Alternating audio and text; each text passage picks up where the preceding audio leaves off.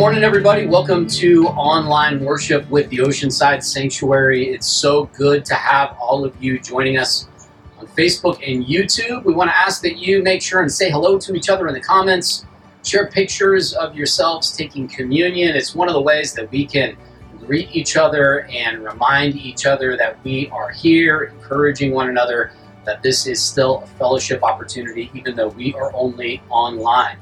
Today, I want to share with you a passage of scripture from Acts chapter fifteen. We're going to continue with what I'm calling is our series on American Gods. I'm going to be talking for the next couple of weeks about the things in church that we have a tendency to turn into idols in our faith. We don't do this consciously.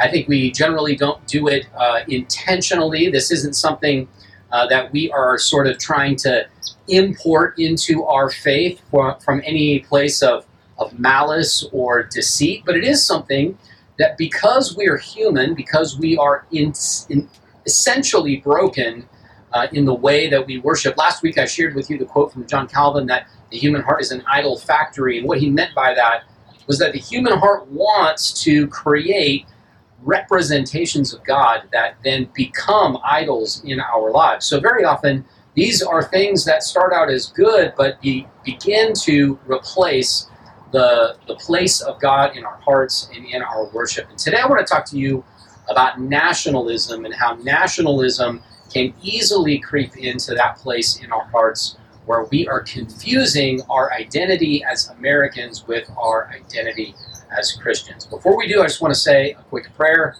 So I want to ask that you would join with me as we pray together, and then we're going to jump into the text from Acts chapter fifteen. Would you just pray with me?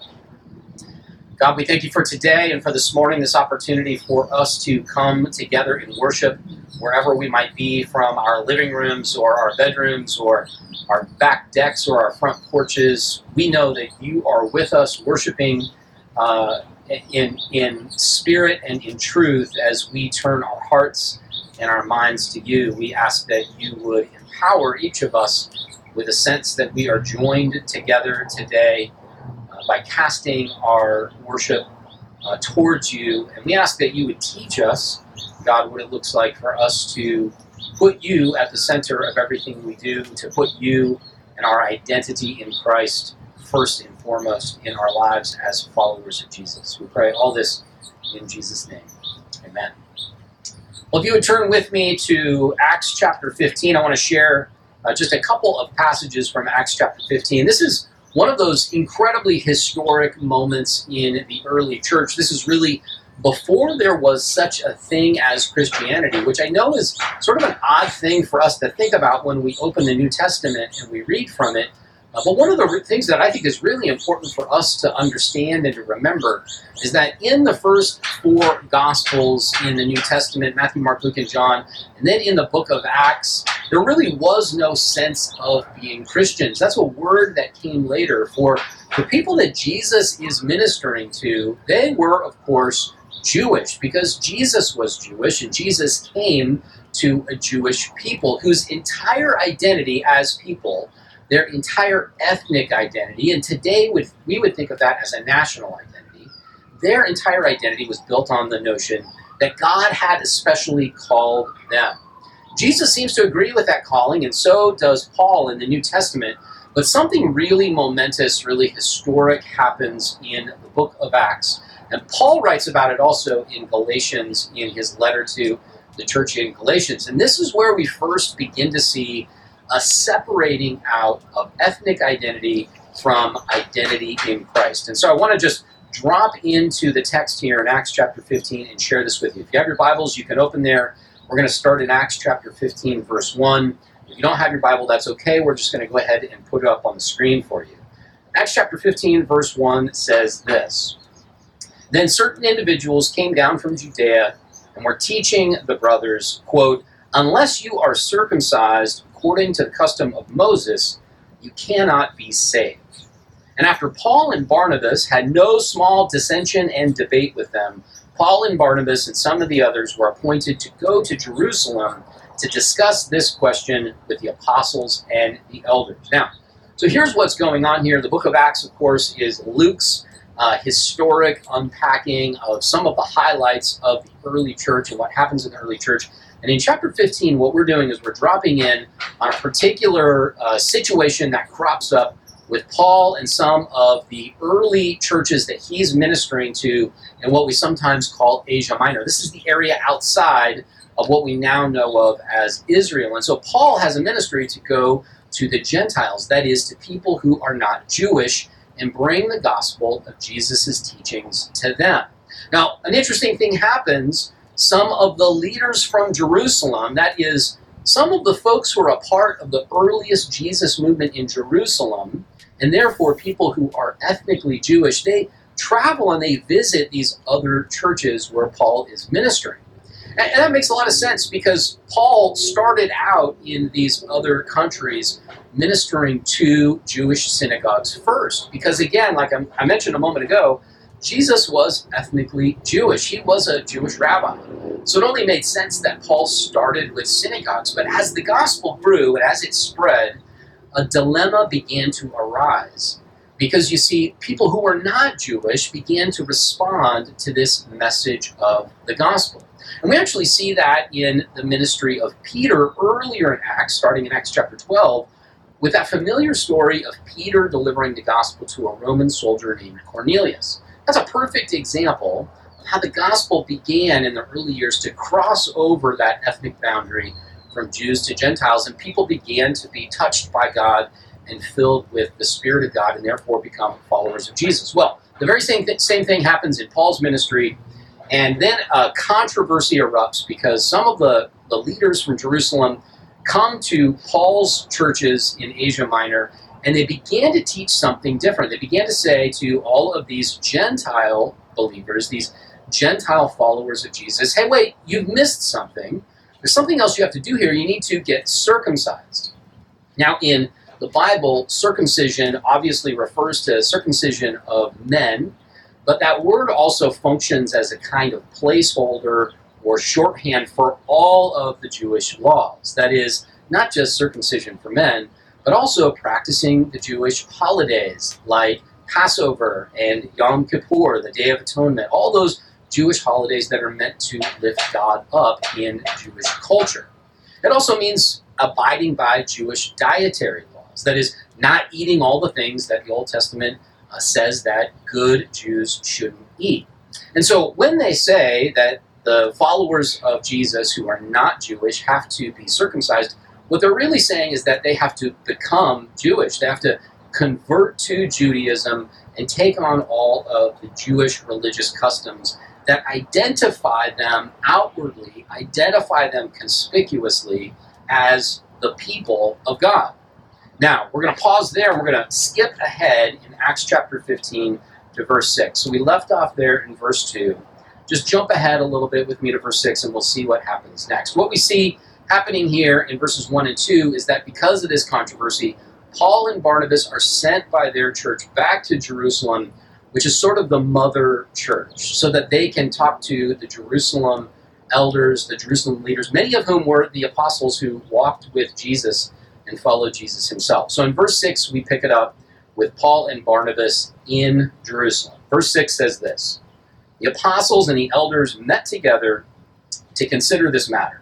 And after there had been much debate, Peter stood up and he said to them, "My brothers, you know that in the early days God made a choice among you that I should be the one through whom the Gentiles would hear the message of the good news and become believers." Now I'm going to pause there for a second. In those verses, verses six and seven, you have this leadership council in Jerusalem, and they're debating this very question. What happens when Gentiles become Christians? Do they need to adopt the Jewish law? Do they need to become Jews in order to be considered part of God's people? And Peter, the Apostle Peter, jumps up and he recounts for them the story that we read about in Acts chapter twelve, that story where he comes to Cornelius and Cornelius' household, the Roman centurion, and he, of course, receives the Holy Spirit and gets saved. Peter says, hey, you guys, do you remember that time that I took the gospel to Cornelius? Well, we're really talking about the same thing here. So let's pick it up in, in verse eight. Peter continues and says this: "And God, who knows the human heart, testified to them, that is to Cornelius and his family, by giving them the Holy Spirit, just as he did to us. And in cleansing their hearts by faith, he has made no distinction between them and us. Now, this is a really important point, because Peter's essential argument here is, hey, look, it's really not up to us who God considers to be the people of God. It's up to God.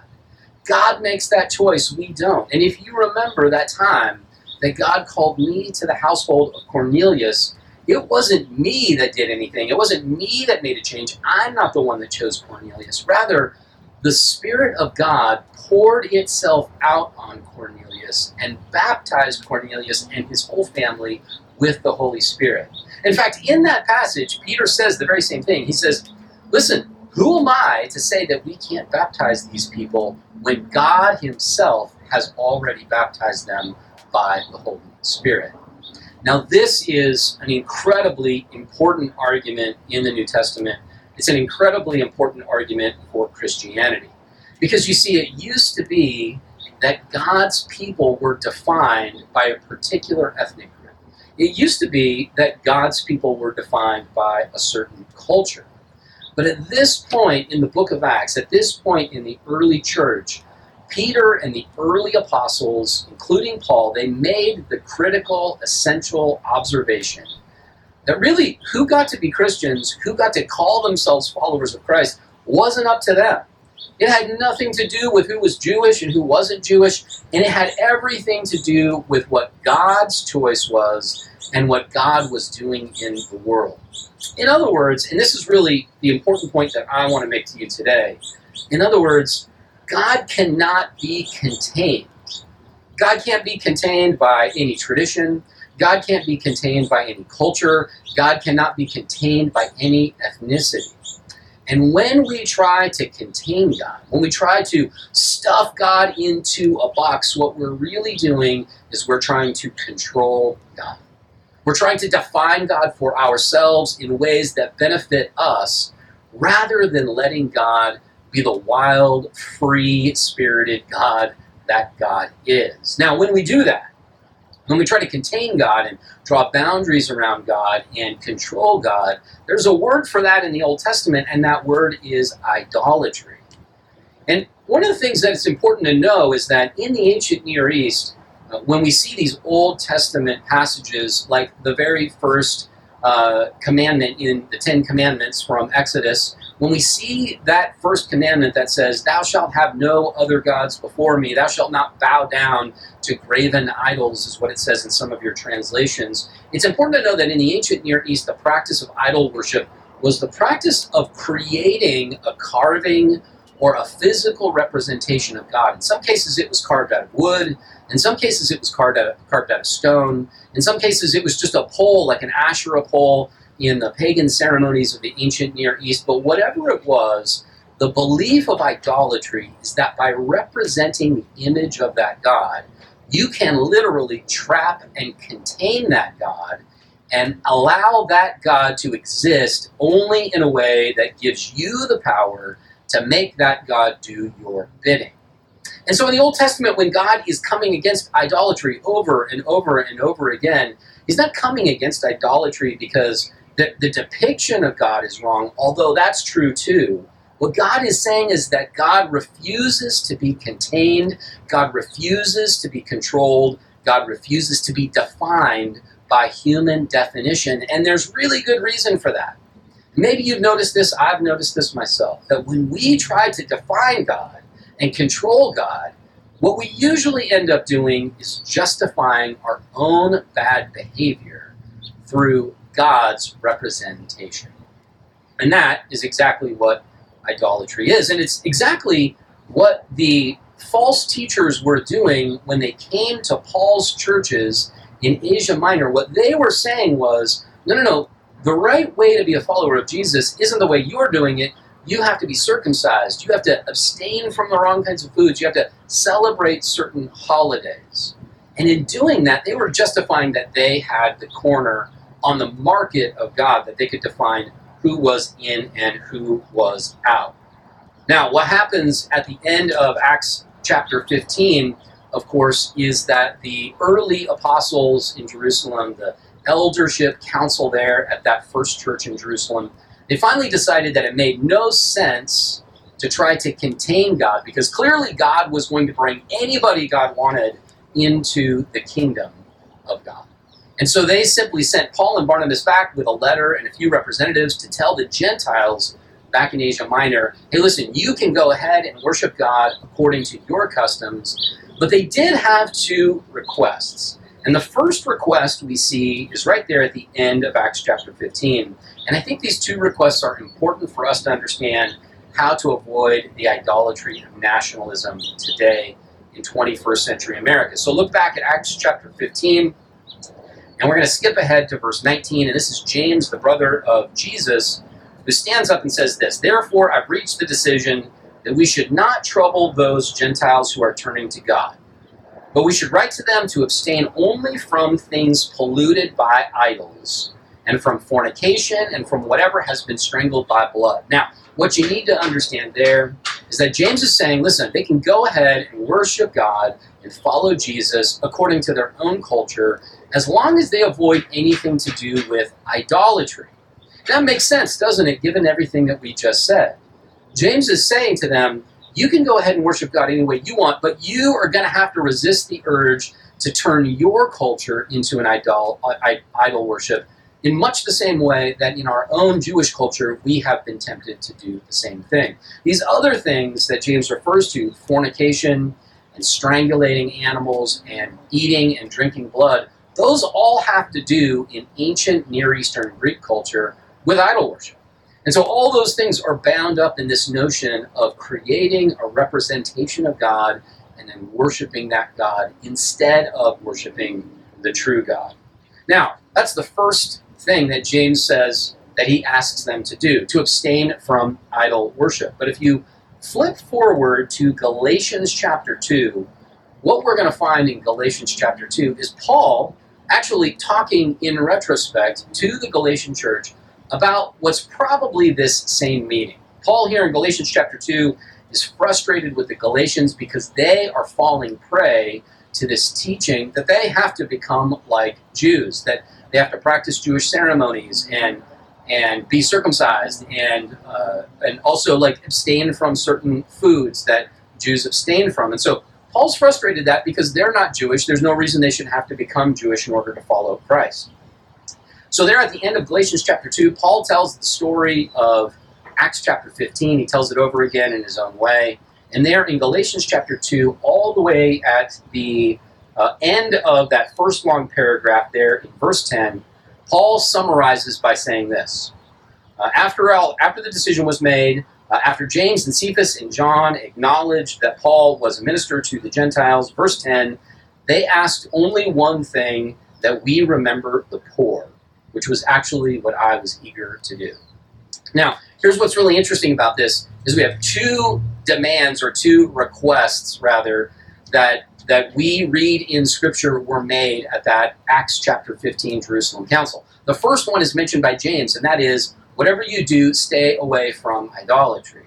But they don't mention the second one. And then in Paul, in Galatians chapter two, he doesn't mention idolatry, but he does mention this second request. And that second request is that whatever the Christians do in every other culture, whatever it is that they do in Galatia, whatever it is that they do in Antioch, whatever it is that they do in Philippi, whatever their local customs and local culture might dictate, one thing that James wants them to remember, says Paul, is to remember the poor.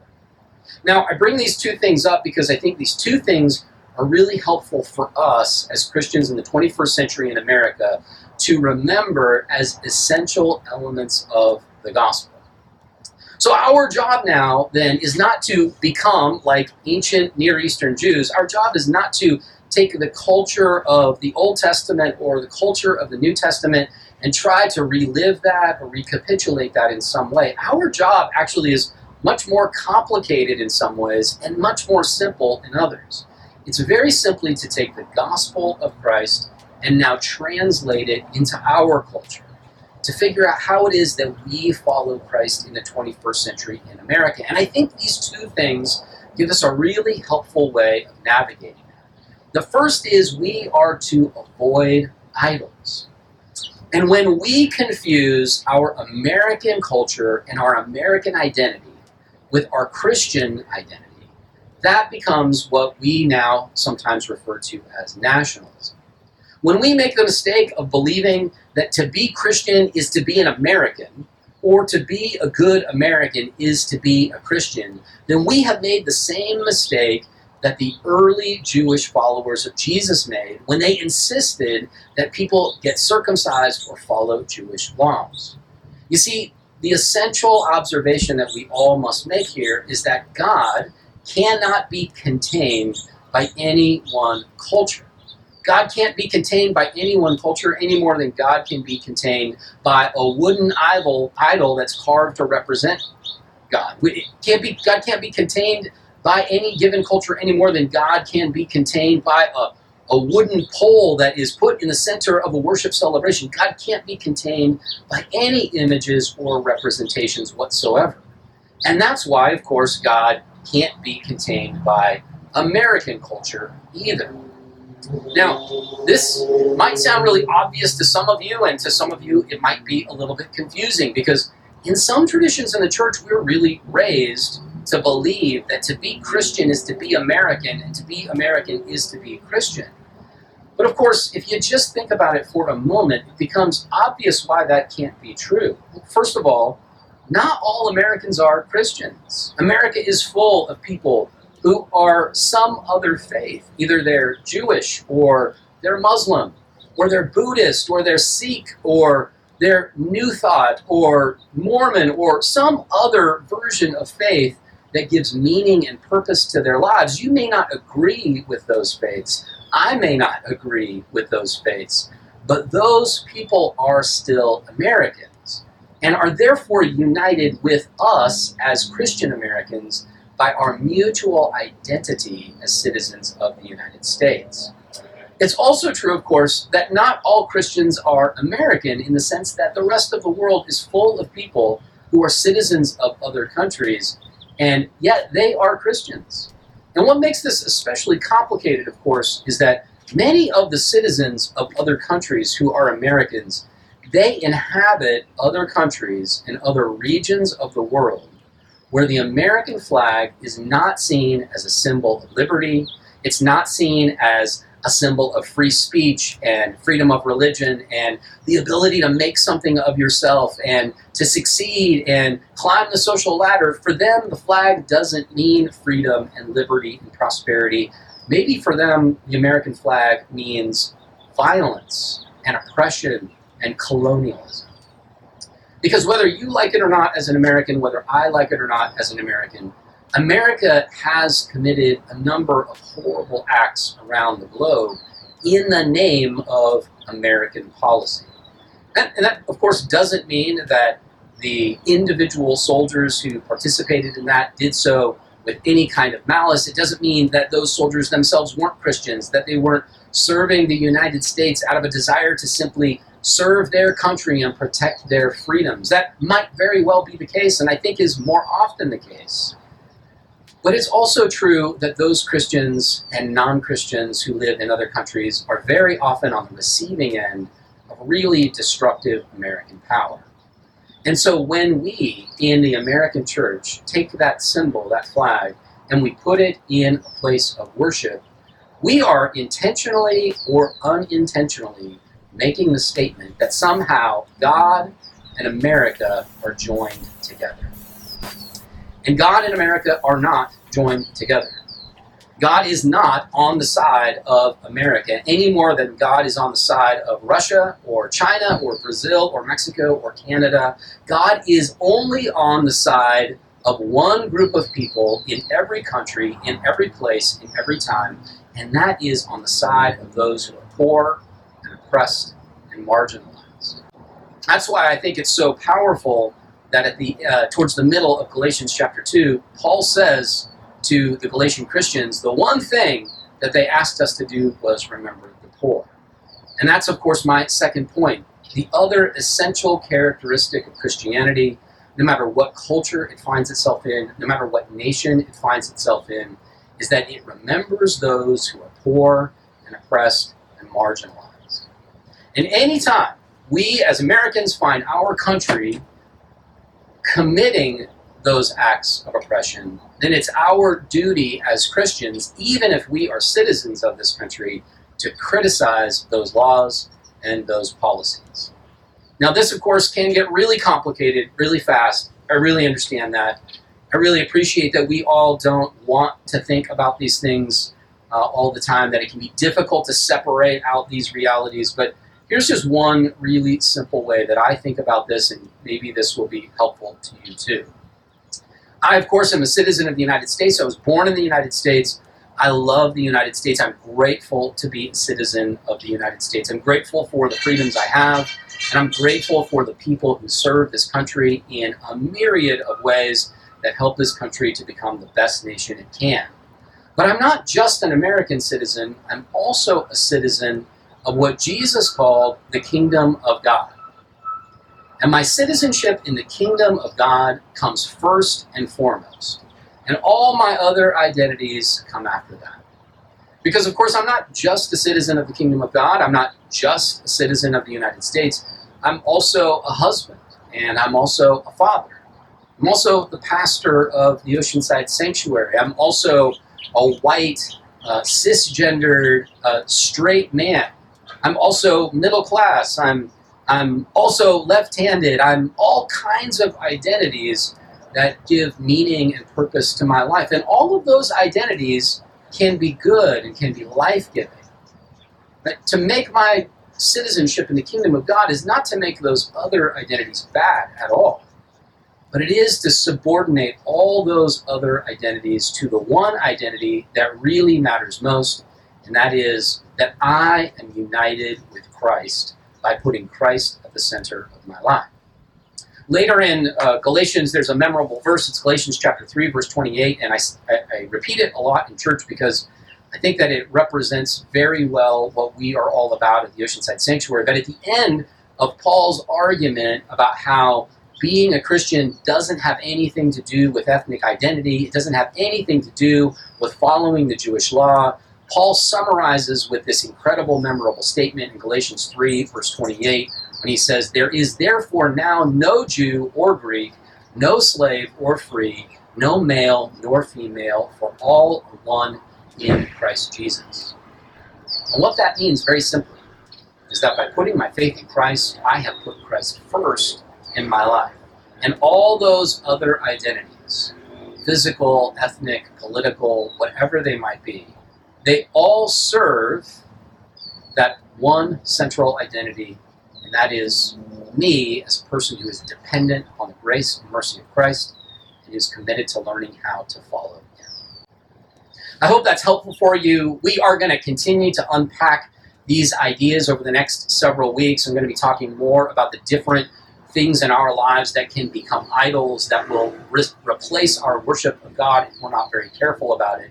But I know that these issues are complicated and Uh, and difficult to sort out and sometimes difficult to think through. And so for this particular teaching series, I've put together a series of conversations that will supplement my sermons on Sunday mornings. And what I've done is I've asked a group of other pastors and church leaders to join me on Zoom calls where we talk about these topics and we get into them in a little bit more theological depth. And if you're the kind of person who enjoys uh, theological talk and you want to sort of peek in over the shoulder of four or five pastors and church leaders having a conversation, a free uh, and and longer conversation about these issues. And I want to invite you to watch those. There's a new page on our website at Oceanside Sanctuary dot org. That page is called uh, Learning Lab. And so you'll find it on the main menu if you just go up to Connect and you, or on Media, if you go up to Media and you scroll down, you'll see a page called Learning Lab. And if you click on that, Uh, there is a video there uh, called Conversation Number One, and it's about nationalism in the church. And if you're interested, you can uh, listen in on that conversation and add your comments and your own thoughts to it as well. And I'm going to be posting one of those conversations every week during this series of American Gods as a way of giving you a little bit more depth and a little bit more perspective on these issues. That's all I have for you today. I hope that you are at home staying safe and staying well. I want to close with a word of prayer and ask that you join with me as, as I do. Father, we just thank you again for today. Spirit, we are grateful for your presence in our lives. Christ, we confess that whether we are good at it or not, whether we always remember to or not, that we are placing you squarely at the center of our lives, that our allegiance to you, our loyalty to you and your teachings comes first and foremost. And so we ask, God, that you would give us the grace to make that true in our lives. We ask that you would give us the wisdom and insight to see when our hearts are being pulled in the direction of a novel form of idolatry that gives us some sense that we are able to contain you or control you or pull your strings or push your buttons. We ask, God, that you would teach us to repent when we are adopting those kinds of idols in our lives and give us the insight to see how we can be rid of them. We ask that you would keep us safe and healthy during this time of coronavirus pandemic, and we pray for those who are suffering from its impacts. We pray all this in Jesus' name. God bless you guys. Have a great week.